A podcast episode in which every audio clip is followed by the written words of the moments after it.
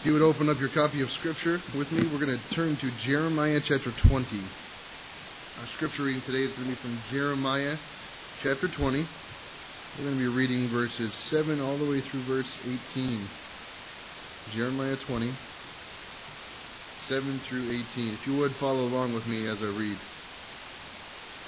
You deceived me, Lord, and I was deceived. You deceived me and prevailed. I am a laughing stock all the time. Everyone ridicules me. For whenever I speak, I cry out, I proclaim violence and destruction. So the word of the Lord has become my constant disgrace and derision. I say, I won't mention him or speak any longer in his name. But his message becomes a fire burning in my heart, shut up in my bones. I become tired of holding it in, and I cannot prevail. For I have heard the gossip of many people. Terror is on every side. Report him, let's report him. Everyone I trusted watches for my fall. Perhaps he will be deceived, so that we might prevail against him and take our vengeance on him. But the Lord is with me like a violent warrior. Therefore, my persecutors will stumble and not prevail. Since they have not succeeded, they will be utterly shamed, an everlasting humiliation that will never be forgotten. Lord of armies, testing the righteous and seeing the heart and mind, let me see your vengeance on them, for I have presented my case to you. Sing to the Lord, praise the Lord, for he rescues the life of the needy from evil people. May the day I was born be cursed. May the day my mother bore me never be blessed. May the man be cursed who brought the news to my father, saying, A male child is born to you bringing him great joy. Let that man be like the cities the Lord demolished without compassion. Let him hear an outcry in the morning and a war cry at noontime, because he didn't kill me in the womb, so that my mother might have been my grave, her womb eternally pregnant. Why did I come out of the womb to, to see only struggle and sorrow, to end my life in shame?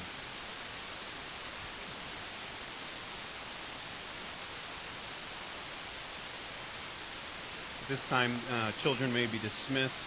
Um, and as they're going out, I do want to mention uh, something. Uh, a number of you have asked about this. Uh, continue to pray for the Nelsons. Some of you know that their daughter Danny had surgery uh, a couple weeks ago, and because of some complications, they had to go back down to South Carolina where the surgery took place. And so, be in prayer for them. James and the kids, the rest of the kids, left today to go down and be with them and so be in prayer. I also want to mention, though, uh, if you would like to help them out, they, their their expenses continue to pile up. If you'd like to help them out, there is a GoFundMe account set up in their name, and you can find it if you go to our church's Facebook page. And so, encourage you to uh, give if, if God lays that upon your hearts. Jeremiah chapter 20 is where we're at. Two weeks ago, I started a series called The Keys to Spiritual Maturity. Now, if I was to go around and ask you before I started the series, uh, what do you think would be some of the keys to spiritual maturity? I'm going to guess that majority of you would probably uh, state the topic of my uh, message for this morning, and that is prayer. We're going to be talking about praying. Uh, author by the name of uh, Martyn Lord, Lloyd Jones once said this There is nothing that tells the truth about us as Christians so much as our prayer life. Someone else said this What a man is on his knees before God, that is who he is, and nothing more.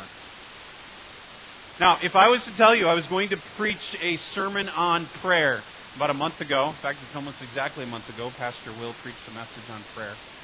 And uh, if I was to say I'm going to preach a message on prayer, you would probably expect me to go to a numerous different places, and I guarantee you that none of you would have said, oh, I'm going to guess he's going to Jeremiah chapter 20. If you heard that text that Pastor Will just read, that was pretty discouraging, wasn't it? I want to talk about prayer from this passage. Maybe you would think, oh, he's going to talk about prayer of one of the great prayers of Daniel or Nehemiah or Ezra or, or Paul or, or one of the Psalms, which are filled with prayers. In fact, John Calvin said that the prayers of the Psalms reveal the anatomy of the soul. Or maybe he's going to talk about uh, the form of prayer, such as the Lord's Prayer, or, or maybe he's going to talk about encouraging to pray, like like passages that talk about praying all the time uh, in all things. And all these approaches would be appropriate and, and profitable. But I think that when we talk about prayer, it's one of the hardest spiritual disciplines to conquer. Many are, uh, I heard someone say this once, many are bothered by the removal of prayer from schools, but as long as there are tests in schools, there's going to be prayer. Prayer is something we turn to during hard times. Prayer is something we utter at times uh, to confess a sin. Prayer is something that we may say out of ritual routine before a meal. But prayer is hard. Sometimes when we hear sermons on prayer, we leave feeling discouraged, beaten down, because the thought is we've not arrived to the heights of men and women in Scripture like Paul, and who, who prayed all the time, and, and their consistency in prayer was, is evident throughout Scripture. And it's easy to talk about prayer like that. And here's the reality is I want to pray like that. And so do you. That's the best. I don't always. In fact, there's a sense in which prayer is one of those things that I struggle with the most, and I, and, and I would say probably many of you would say the same. It's easy for me, like a preacher, to get up here and, and preach a message that produces some sort of guilt about how badly you feel about your prayer life. Sometimes we need that. But I think prayerlessness is one of the continual problems as a believer. And if we're talking about the idea of growing as a church, and, and, specifically growing as believers, and I think prayer is something that needs to be a part of our life. And I want to begin by acknowledging that there is a struggle that many of us are facing, and that is the struggle of praying consistently. And I don't believe that we face this problem because we don't know how to pray. And so today is not about how to pray. I think we face this problem because we're discouraged Maybe we're bent out of shape by the various trials that have come into our life, some of which are, uh, are, are, real, some of which are of our own doing, some of which are because of something people have done to us. But our prayer is not what sh- it should be. C.S. Lewis once talked about the idea of prayer, and, and it was during a time in his life he was going through a huge battle. C.S. Lewis' wife died because of cancer, and, and so he was distraught. And he said, during that time, he said this He said, I feel like my prayers are more like screams at God instead of conversations with God. I think at times maybe that's what it is. That's why I want to look at Jeremiah. Jeremiah is known as the weeping prophet for a reason. Who was Jeremiah? Jeremiah was a spokesman of God during a period of history that led to the destruction of Jerusalem by the Babylonians. That happened in 586 BC. In the early 600s BC, uh, uh, Judah went through probably one of the darkest, and it definitely was the longest reign of any of their kings.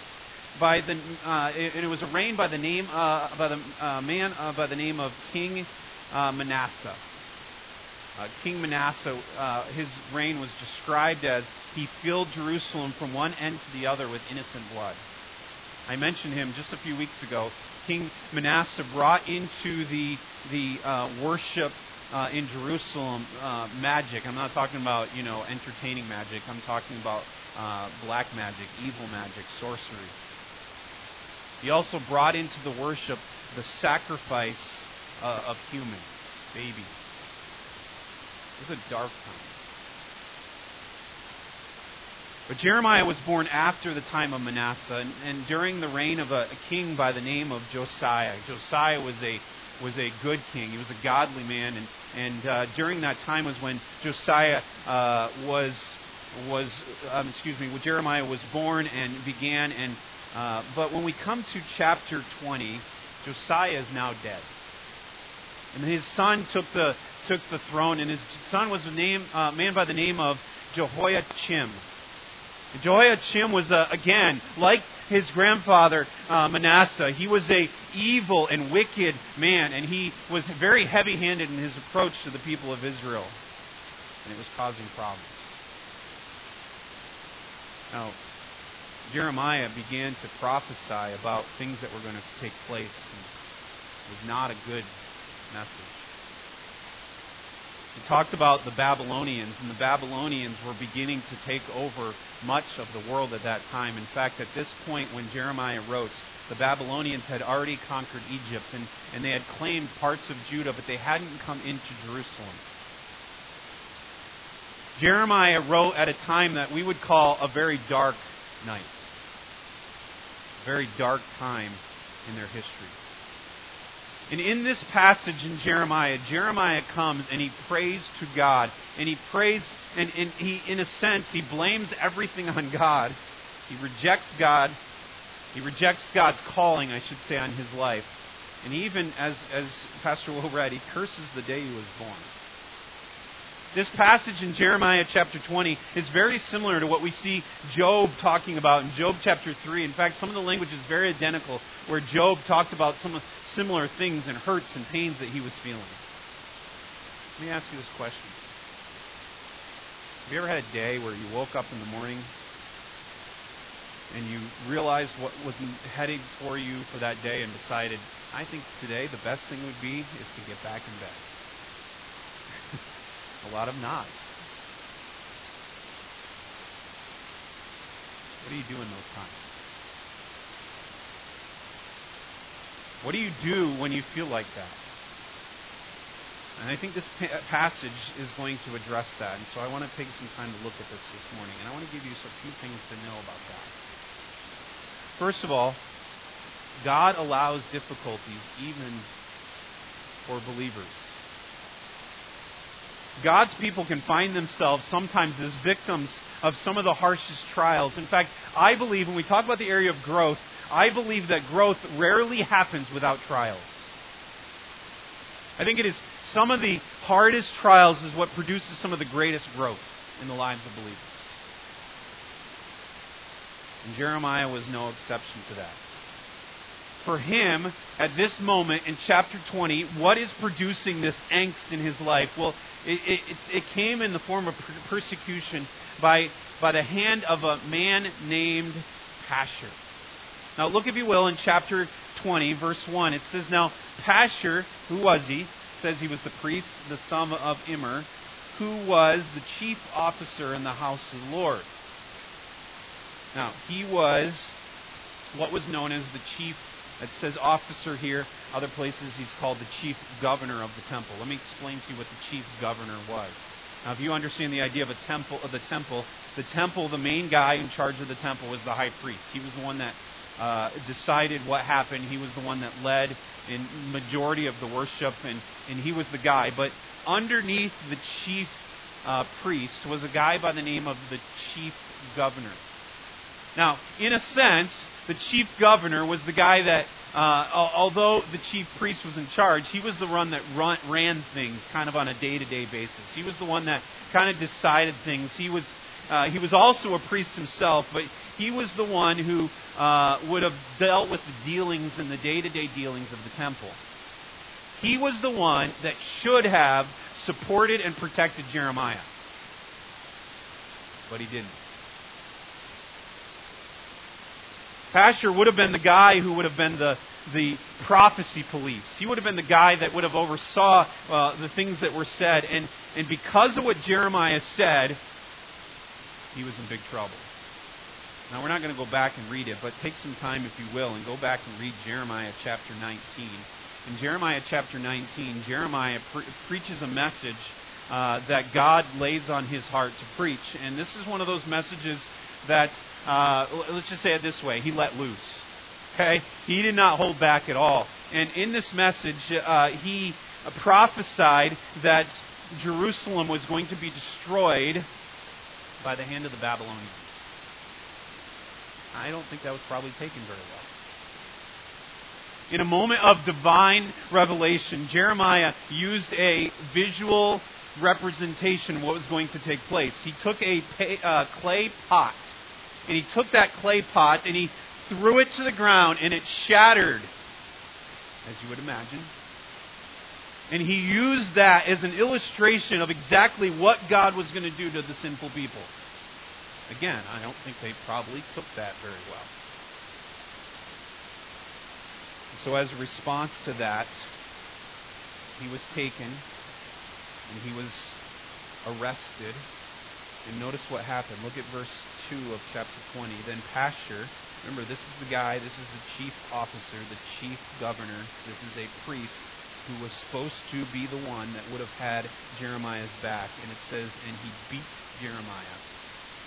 And he put him in stocks.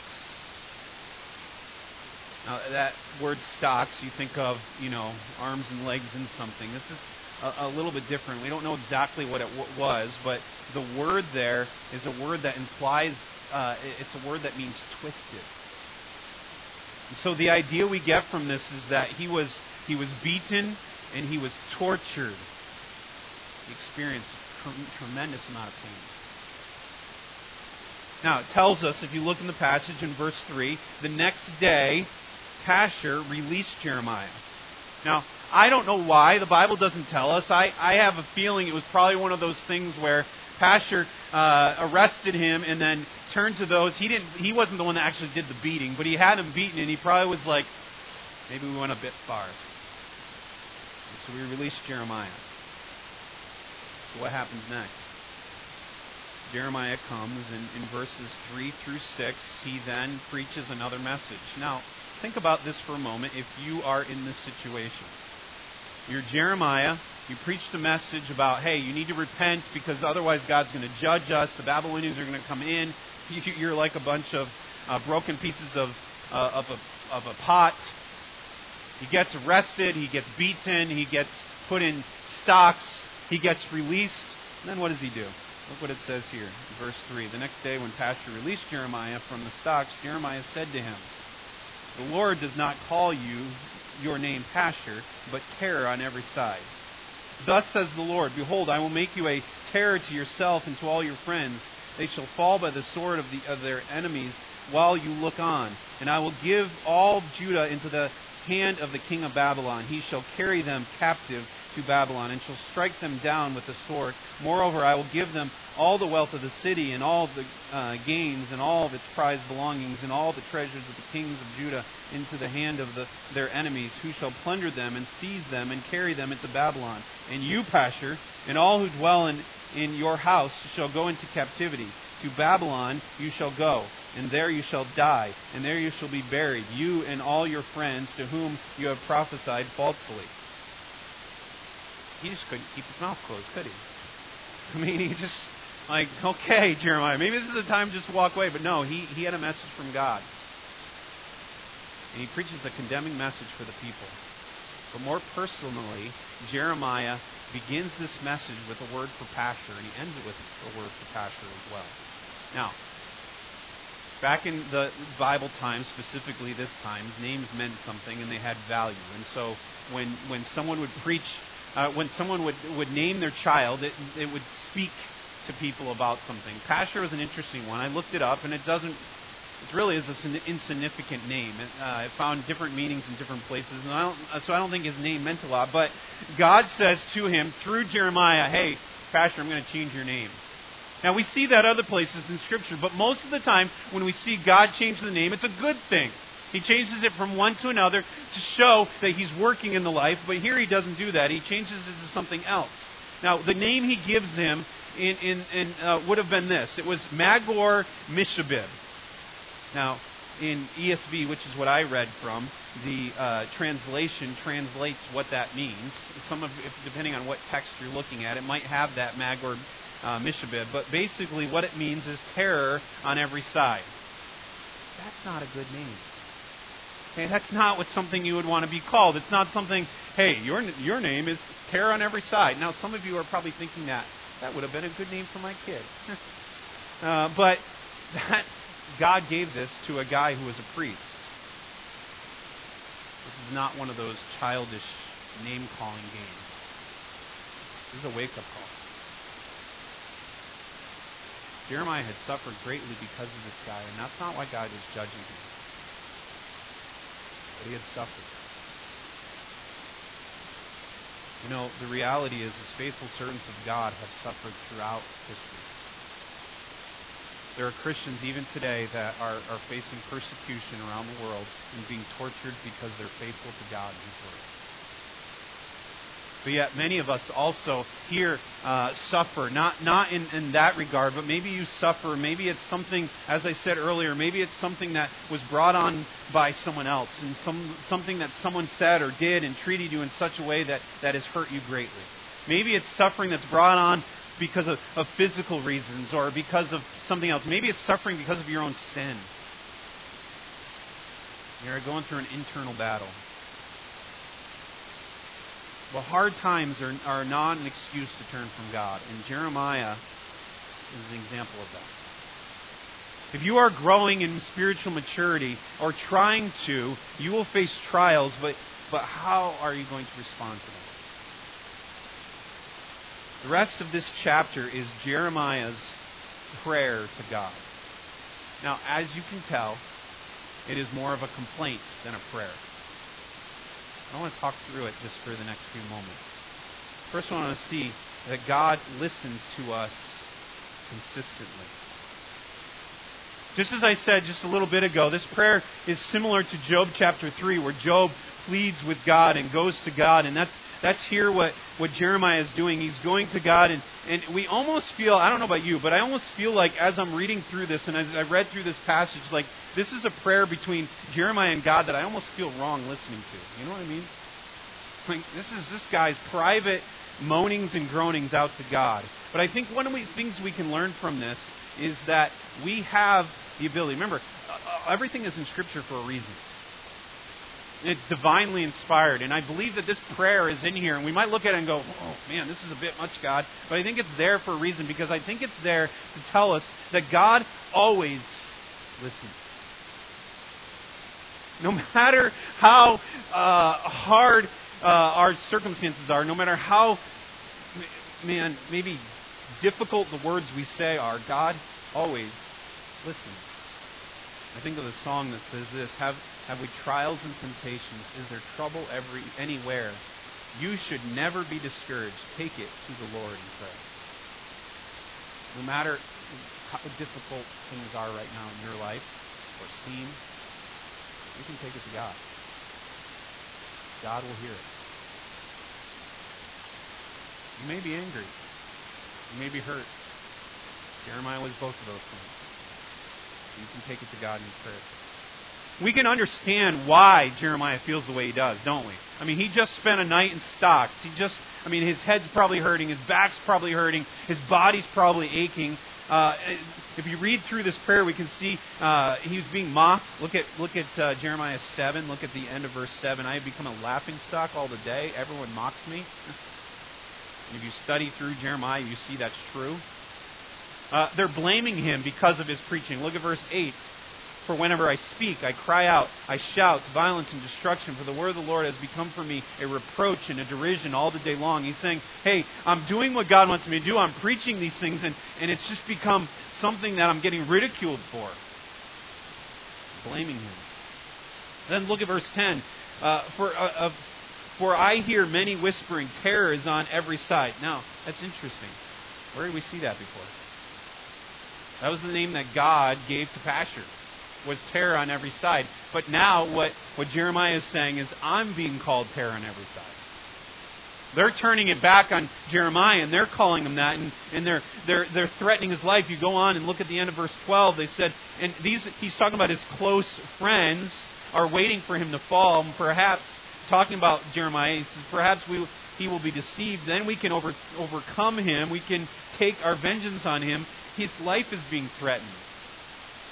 He is physically and emotionally distraught. And he comes and he tells God all about it. Oh, every little bit about it. Here's the thing is there's nothing you can't take to God.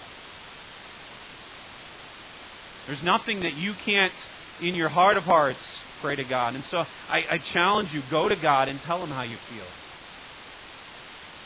I think honesty in our relationship with God can be a very healing thing. Denial in our relationship with God can cause further pain.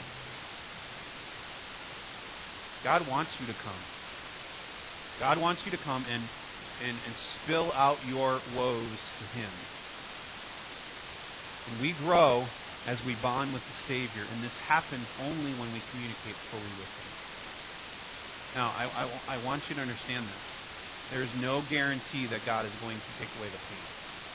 And I think that's far too simplistic view of prayer if you think that's the case. And I think sometimes that's what we think. Well, I prayed to God, so we've got to take this away. No, we see that in Scripture that that's not the case. We see it in Jeremiah's life. Jeremiah over and over and over again pleads with God, and yet, and yet Jeremiah's life never got better. We think of other people. We think of Paul, who talked about this thorn of the flesh that he had. He said, I prayed to God, and yet God chose not to remove it. I even think about Jesus Christ. You remember Jesus Christ the night before he died when he prayed he said, God, if it's at all possible, take this from me. But not my will be done, yours be done. So to think that God is going to take it away, I think is a wrong view. But what God does do is he gives grace. He gives us sustaining perseverance to endure whatever comes our way. And how does that grace come? It comes through prayer, the pouring out of our souls to Him. And this is the grounds where growth begins to occur. When we are going through a hard time, when we're going through even just normal life, we pray.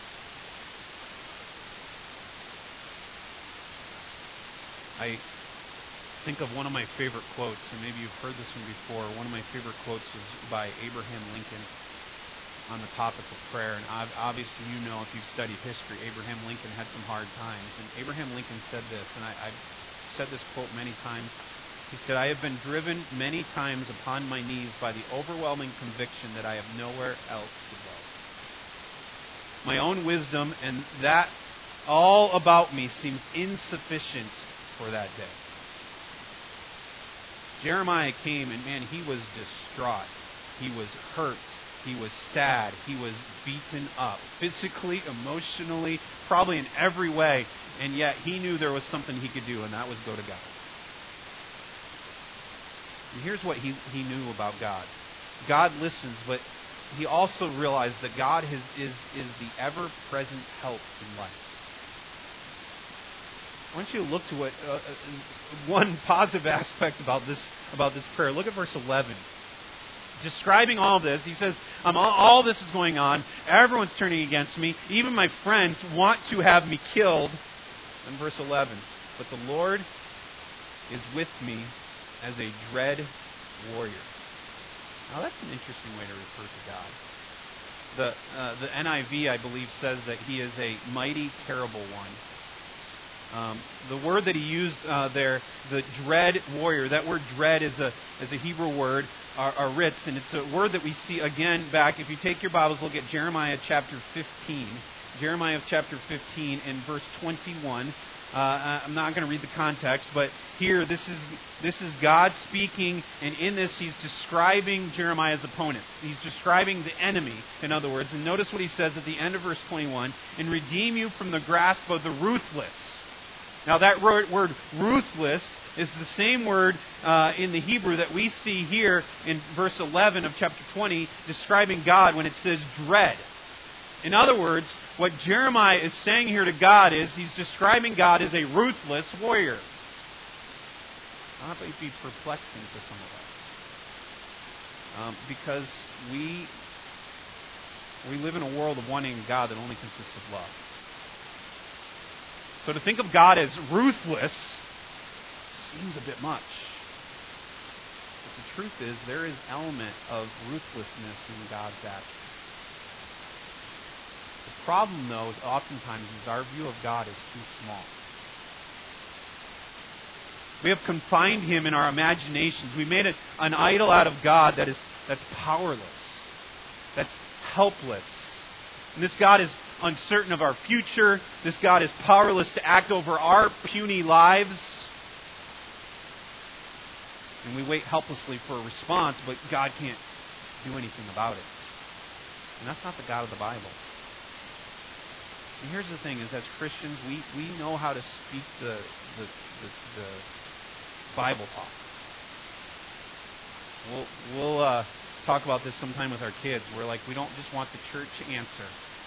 We all know how to give the church answer, don't we? When we're going, when someone's going through a hard time, what will we do? We'll go up to them we'll say, "Hey, we serve a big God."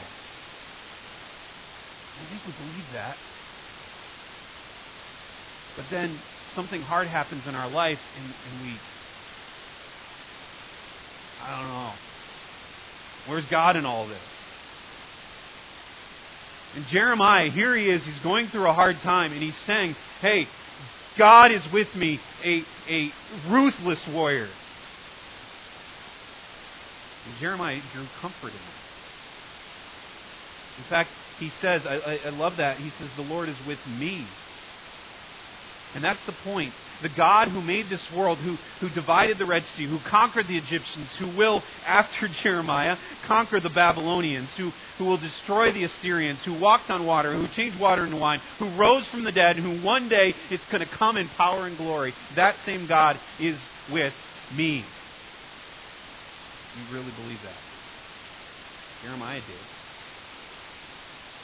I mean, he is distraught beyond uh, probably what most of us have been. And he's sitting there and he's thinking all these horrible thoughts, and he goes, Yet, God's with me. And this is a comfort to us, but it's equally a terror to evildoers. And that in part explains the next thing that Jeremiah says. Look at verse 12. O Lord of hosts, who tests the righteous, who sees the heart and the mind, let me see your vengeance upon them. For to you I have committed my cause.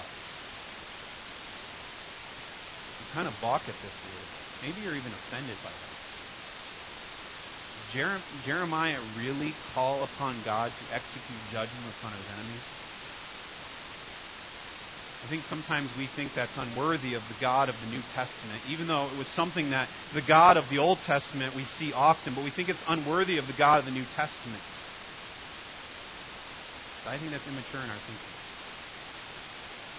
Now, I am not saying that we are to pass, uh, ask God to judge everyone all around us, but what we are understanding is this is that when God's will is done, that's what takes place. And when we pray uh, the, the Lord's Prayer, in that Lord's Prayer, it says, Thy will be done. And in fact, what we're asking God to do is this bless His people and judge His enemies. And that's what God's will is. It's not beneath Christians. And the Bible tells us we're to love our enemies. But the understanding is, is that God's will is that enemies those that are against him, those that are unrepentant and unbelieving, will be judged.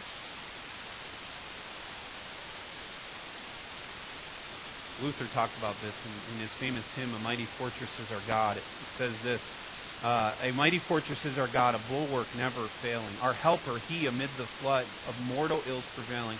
For still our ancient foe does seek to work us woe. His craft and power are great, and armed with cruel hate on earth is not his equal. Did we in our own strength confide, our striving would be losing. We're not the right man on our side, the man of God's own choosing. Does ask who that may be. Christ Jesus it is he. Lord Sabaoth his name, from age to age the same, and he must win the battle. And Jeremiah understood that the battle cry was that God was his strength. And God would help him in all of these things. And, and God de- will defeat the enemies and grant the victory to the church. And that's what Jeremiah was asking.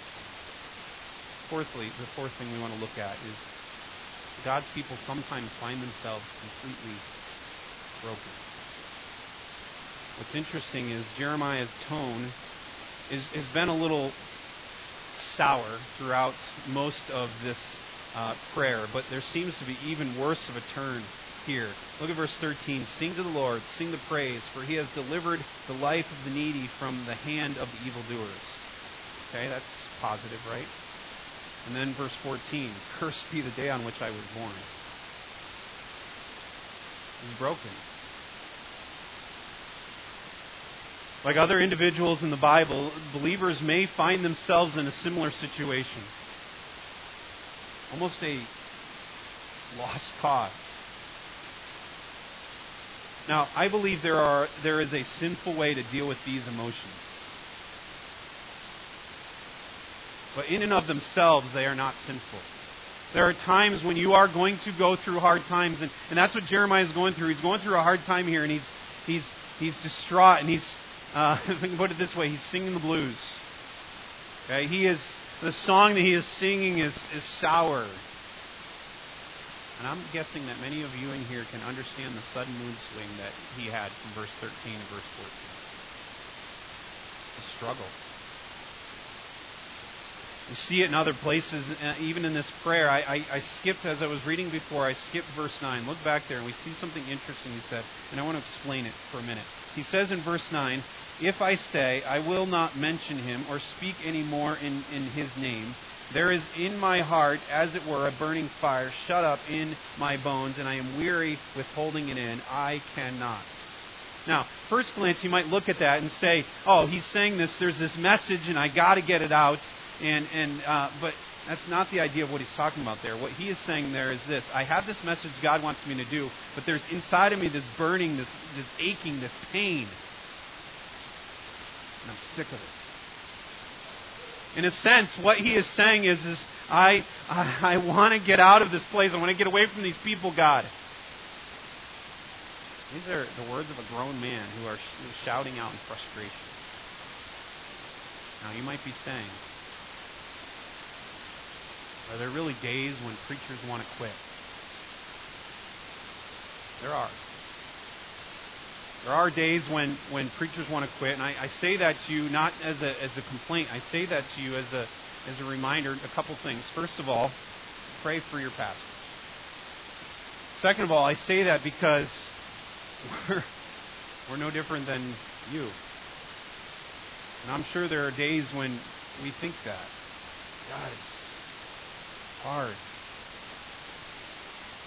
Now, the point of a passage like this in Scripture might baffle us. Sometimes we have no understanding of why God would put something like this in Scripture, but I think that the value of it is this, is He wants us to understand that being distraught is not uh, unusual for those that are following Him.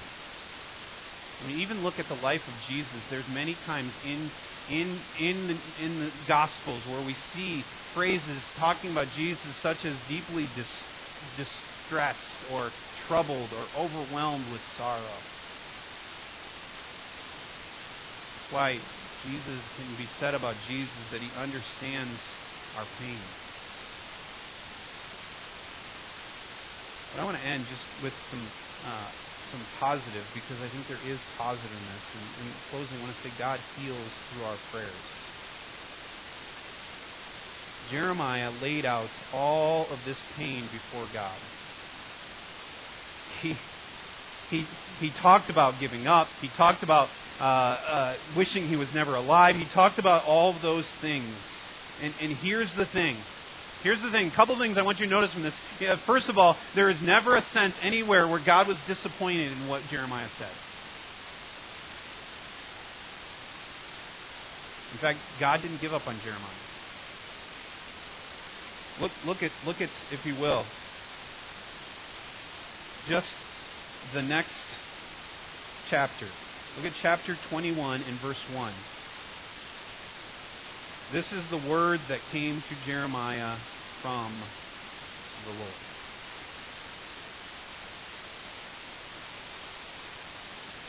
God didn't give up on him. You know, there are times when we call out to God and we plead with God, God, this is too much for me to bear. And, and we yell out these things to God. And that's what Jeremiah is doing. And here he is. I mean, look at what he's saying here at the end of this chapter. He's saying, I, it would have been better. It would have been better if I would have not have been born. I wish I would have been killed in my mother's womb. I wish all that would take place. And the next thing we see is God saying, okay, Jeremiah, hear all that. I'll go do my work. Jeremiah, I understand all that you're saying, and I, and, I, and I feel for you, and I am here. Now go take my message. And, and this idea that uh, when we begin to understand that, that God is here for us, there becomes healing and there becomes growth. And, and, Jeremiah didn't give up. I mean, this is, this is just the beginning. You continue and read on. Jeremiah continued to preach the message of God. And there was times again he dropped back in this valley, but he continued to go on for God and serve God faithfully. I want to pause for a moment and, as I conclude and, and bring it back to the church. Because this is where the church comes into discussion. Jeremiah was facing this trial and this, this and he was all alone. He, there was those around him, such as Pashhur, who should have should have been there to support Jeremiah, but they weren't. There was no one. There was his friends that he talked about, and he was there, but like so many prophets before him, Jeremiah was all alone. This is where our vision comes in for us as a church and where it comes into this sermon. Jeremiah was alone, but God doesn't want that for us. And that is where we see as, as Jesus Christ came to earth and as Jesus Christ died, and Jesus Christ then said to his disciples, now, now it's time for you to go on all the world, preach the gospel, and, and, and establish churches. And then as we go through the New Testament, we see what was the point of the churches. The churches was so that we could come together as a body and that we could encourage each other and grow. Look at just a couple passages of Scripture. In, in James chapter 5, verse 16, he says, Therefore confess your sins to one another and pray for one another that you may be healed. See, God does not want you to be like Jeremiah and, and be alone. God wants you to be, uh, as you come together, that we can confess our sins to another. Now, how does that happen? How do we confess our sins to one another? It has to be face to face, or it has to be interacting with other people, doesn't it? There has to be this sense where we come and we say, hey, now this is not a public thing. It's not, you know, Pastor, I want to get up next week and tell the church all the things wrong with me. Okay, we don't need to do that. It's interacting with the people around you. People that are in your Sunday school classes, people that are in your growth group. And then he says, not only confess, but pray. I've, I've had people tell me before prayer is a private matter. I, I believe there are times when prayer is a private matter. We see that in Scripture. But we also see numerous times where prayer, prayer was something that was to be done with others. And, and here we see that in James because he's saying confess one to another. That means you have to be with someone else. And then he says pray, and that's the same. Though Jeremiah didn't have that option, we do. And that's the exciting thing about God establishing the church is that it's, it's there to help each other through these times. And so you're going through a trial. You don't have to be like uh, Jeremiah and cry out alone. You come and you say to someone around you, hey, I, I, I need to tell you what's going on in my life. You say, I, I just don't feel like I have any anyone in this church I can talk to. Build those relationships. Make a point of doing that. Be a part of Sunday school. I know it's hard. It is hard to come in here on Sunday morning with over, uh, uh, uh, over 100 people and think that you can connect with someone in a way that you feel comfortable talking to them. And so I encourage you to be a part of other opportunities we have. Okay? Our growth groups are one of our greatest ways to, to accomplish that. But be a part of that. Prayer is over and over mentioned. I, I read this verse just a few weeks ago, but in Acts chapter 2, it's talking about that, the early church, it says they devoted themselves to the apostles' teaching and to fellowship and the breaking of bread and prayers. It was constant. It was, they were coming together to pray.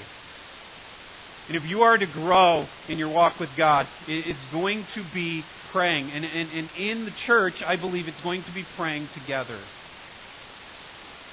Prayer is the foundation of the church that must be present for growth to happen. Sometimes our prayers are like Jeremiah's, where they're private and they're personally calling out to God. But God intended for us to pray in His house together, to pray with His saints. Here's the thing I want to encourage you about. I want to encourage you to have regular times prayer with others. And this requires interacting. Two weeks ago, I preached about the desire to grow, and I asked you to do this. I asked you to go, and that week, ask two people, Are you growing in your walk with God? Have you done that? Do you have that type of relationship? You say, "Wow, I can't do that." We can't do that in our church. Okay, we're in trouble. If you can't sit down with someone and pray, there's a problem. It should not be an unusual sight to see people in this church praying together. It shouldn't be. Maybe you come in on Sunday morning, you're struggling, go find someone and say, hey, can we pray together for a bit? Church should be about praying together. And don't expect other people to come to you and say, hey, uh, I can see you're having a hard time. Can I pray with you? Some might. But you be the one. Look at this passage in Jeremiah. I see a guy who he, he could have used some support, he didn't have it. We do. Call out to God. Come together as a church and pray. Are you praying on your own, first of all, but then are you praying together? I think God will use that to bring growth to yourself and to this church. Let's pray. God, we thank you for all that you do. We thank you for your, your blessings in our lives. We thank you for Lord, even the hard times that mold us and make us more like you. Lord, we know that as we uh, study your your word, that we understand that there are hard times that are going to come, and, and Lord, we sometimes it causes Christians to give up and to fail, to sin. But Lord, I pray that you help us to be victorious. God, I pray that you will uh, work in our lives. Lord, I pray that as a church we will grow uh, as we interact together, that we'll confess our sins and we'll come together and we'll pray. Lord, I pray that you'll help us, Lord, when we struggle like Jeremiah, we won't give up on you. Because we know you don't give up on us. We thank you again for your word. We ask this in Christ's name. Amen.